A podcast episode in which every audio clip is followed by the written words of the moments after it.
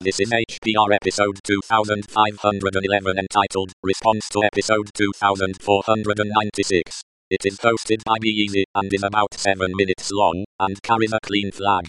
The summary is, how I am using the Raspberry Pi script discussed episode 2496. This episode of HPR is brought to you by archive.org. Support universal access to all knowledge by heading over to archive.org/donate.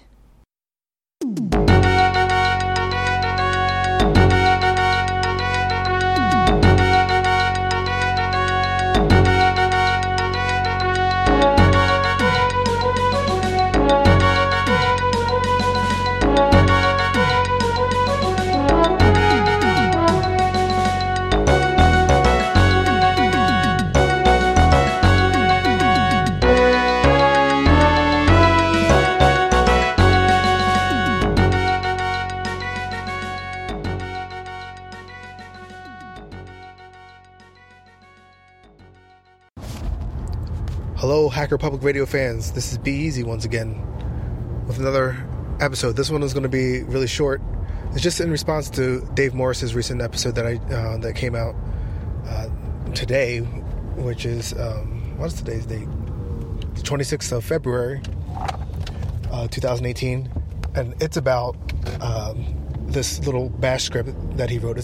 I say little, but it is quite it's fully featured and well documented, and has really good best practices on how to write a bash script.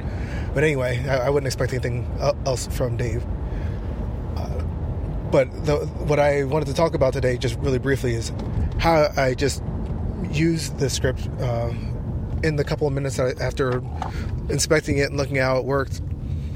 I tried it out. I'm like, oh, that's pretty cool. And I noticed what I had plugged in my house right now.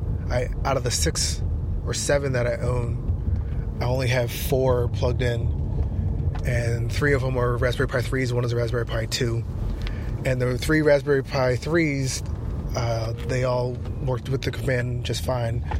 But the Raspberry Pi 2, it's my oldest one that I still am using, and I've messed around with a lot. So I don't know if I either deleted the vcgencmd command, which is the little utility that goes on the Pis as a way to.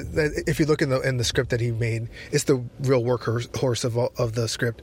It's the thing that is looking at all the able to look at all the different pieces of information on the device and output them. And for whatever reason, when I ran the command on on the Raspberry Pi 2, it said command not found. I found an article about it, and the other thing that's a little weird is it's the only one that is running Raspbian. The other 3 are running Ubuntu 16.04. But after looking around online for a little bit, I found a Raspberry Pi forum about what to do if it's not installed, and I'm going to put a link to that in the show notes, as well as the link inside the link, which basically what it says to do is, there's a GitHub repo where you can download the source for this program and then build it on the Pi, or you can build it off the Pi and cross compile, which I didn't feel like doing. So I just went right onto the Pi, and it doesn't matter if it takes a half hour. I can just let it run and come back later. And I don't know how long it took because, like I said, I just let it run. It came back later. But yeah, you just have to go and pull it and then cd into the directory and build it. And make sure you have CMake installed. But yeah, once I did that, I said, well, let me think about this a little bit. I can there's a few ways I like to automate tools like this. One of them is using Ansible. And I think I might have talked about Ansible before, but it's a tool developed I think now it's developed by Red Hat. I don't know if it originally was. And it's a way to do automation, and it's agentless. So unlike some other applications, it's agentless, and you don't need anything installed except for SSH. And I also use Fabric, which is for a similar reason, because all you need is SSH.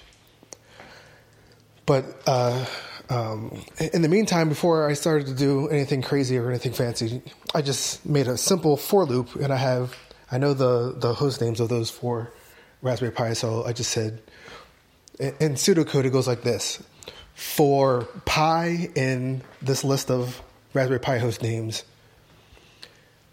I'm going to cat the what Pi file, and then I'm going to pipe the output of the cat, which is, you know, the details of the file, into SSH, and then do a bash, do a bash command of the standard out, which is that file name, on every one of those hosts. So what ends up happening is, one by one, I get a screen full of information about that Raspberry Pi. And if I wanted to, I could redirect the output of that into a text file, just so I'll have it.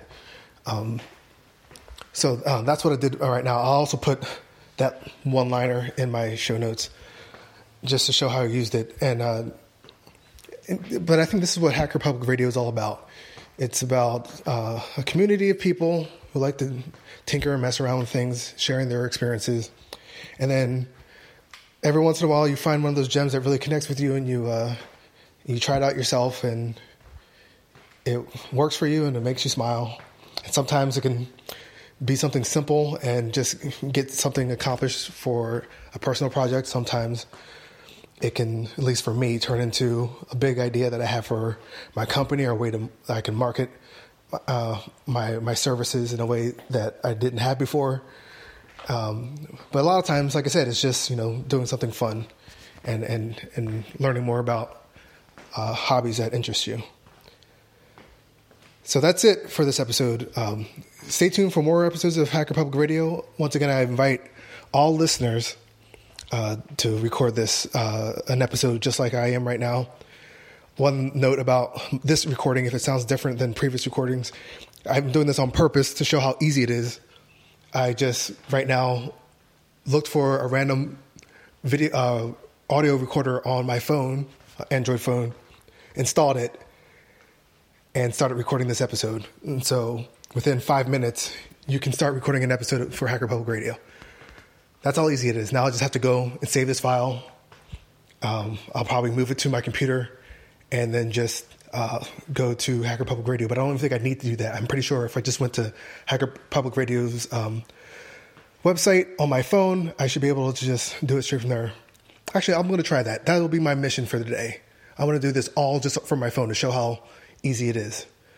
So thank you once again. And this is BeEasy signing out.